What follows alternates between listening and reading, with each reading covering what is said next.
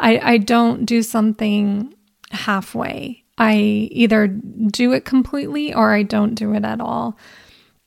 So really that was my driving force was wanting to not just be a sub, but to be the best sub that I can be for my partner.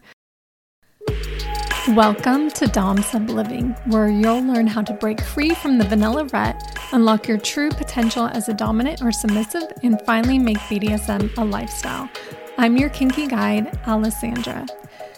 Today, I'm going to be telling you a little bit about my personal story, where I'm going to make this one a little more personal. Um, and I'm going to be talking about why I quit my vanilla relationship in life and became a full time submissive. But before we begin, if you're interested in how to live this lifestyle as a Dom or a sub, I have a free guide you can grab at domsubliving.com slash guide. In it, we cover the nine keys you need to have an amazing BDSM lifestyle. We break it all down. So again, that's at domsubliving.com slash guide. So, again, in this episode, I really wanted to tell you a little bit about why I became a full time sub and also why I became a BDSM instructor and DS relationship coach. Like, what was my reason behind this? What was my driving force behind this? Because I get asked this question a lot like, what was my thinking behind all this? Because a lot of people get into BDSM for a lot of different reasons. Um, and none of these are wrong, but a lot of people, and I see this a lot in my students, sometimes it's something as simple as they watched Fifty Shades of Grey and now they're wanting kinky sex. Um, or maybe I've, I've heard of sometimes like this myth of people wanting to become submissives because they just don't want to think for themselves anymore. They want someone to tell them what to do. Um, or people may start BDSM and specifically dom sub relationships because they they want to improve their current relationship. And again, there there's nothing wrong with any of those reasons. I always say it doesn't matter why you started, it, it matters why you you keep going. But for me, deeper down, why I got started, it was because I I really wanted to be the best version of myself. Um, and I knew being a submissive is extremely hard. It's extremely rewarding. I was already a wife. I was already a parent to two children, but I wanted this bigger challenge to to be the best version of myself. If you're into personality tests, I'm an Enneagram 1, which means I am a perfectionist. Um, I'm also have the advocate personality, so I really tend to go overboard in believing in a cause and and feeling strongly about something. And so this really started to play into my desire to be a submissive. You know, we were doing kinky things, but when I got introduced to BDSM and Dom Sub dynamics, I I really wanted to go all in. Um, and that's just my personality type. Like, ever since even when I was in school, like any subject I did, like I had to do it good um, if I was interested in it. I, I don't do something halfway. I either do it completely or I don't do it at all.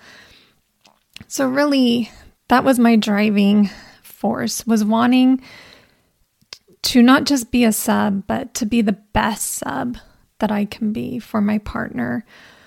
Um, and then also wanting to share this lifestyle with others, wanting to be an advocate for others, wanting to serve my dominant to the best of my ability and be the best submissive I can be for him.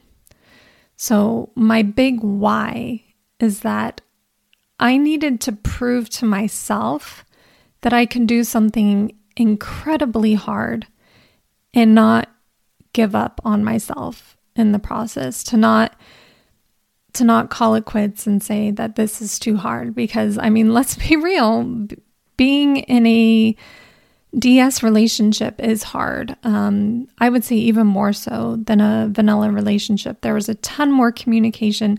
There is multiple layers going on. Um, it's just ex- extremely involving. Even if you're just doing it in the bedroom, there's so, like I said, so many layers. You're doing scenes with beginning, middles, and ends, and you're doing aftercare, and you're making sure your limits are respected. So there's just so many layers.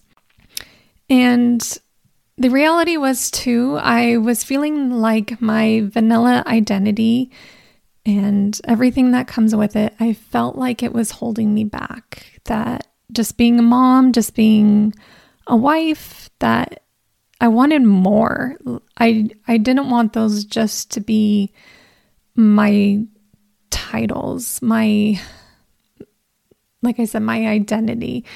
I really wanted to be the best version of myself. And for me, that meant being a submissive and being a full time submissive, you know, not to, to knock anyone who's doing this part time, but I really wanted it to be my way of life. So I'm not sure what your situation today is. But I want to ask you one question Why do you want to be a Dom or a sub? Really think about it for a second. I mean, obviously, you're listening to this podcast, you're interested in the Dom sub dynamics and relationships and BDSM lifestyle, but really think about your why for a second. Most likely, there are real reasons, important reasons. Maybe it's relationship goals you want to achieve, kinky things you want to do, you know, a community you want to be a part of. And BDSM is a way to do all of that. So I want to know what are some of your reasons for wanting to be a dominant or a submissive or a switch? What is your ultimate goal? And if you don't know, that's totally fine, but take some time to really figure it out for yourself because that's what's going to keep you going when times are hard. And I know it may just seem like, man, isn't this just kink that we're talking about? Like it's just sex or it's just superficial things, but it's really not. I mean, let's be real. It's if this was easy and it was just about kink, everyone would just go out and buy a flogger and say that they're living the BDSM lifestyle. It's so much more involved with that. So, what is your ultimate goal? I know there's a bigger reason behind your fantasies. I know there's more to all these dreams and desires that you have. It's not just for having a kinky scene just for the sake of it.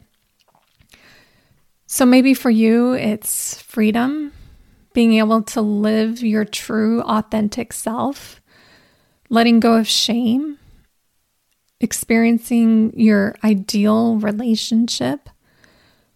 So, what is it for you? Like, why? Really, why? Why do you want to practice BDSM and be a Dom or a sub? And when you figure it out, please send me a message on Instagram or Twitter or Facebook. I'm Dom Living on all of those. But I'm looking forward to hearing what you figured out and what came up for you today. And again, if you need help getting started on your journey, remember I have that free guide you can grab at domsubliving.com slash guide. It covers the nine keys you need to have an amazing BDSM lifestyle. So again, that's at domsubliving.com slash guide. I hope you enjoyed this episode. Thank you for joining me and being a part of the Dom Sub Living community. And be sure to let me know what your why is, and also grab that free guide. And you can check out all of the details and links in the description or show notes for this episode. But until next time, keep embracing your power and pleasure through Dom Sub Living.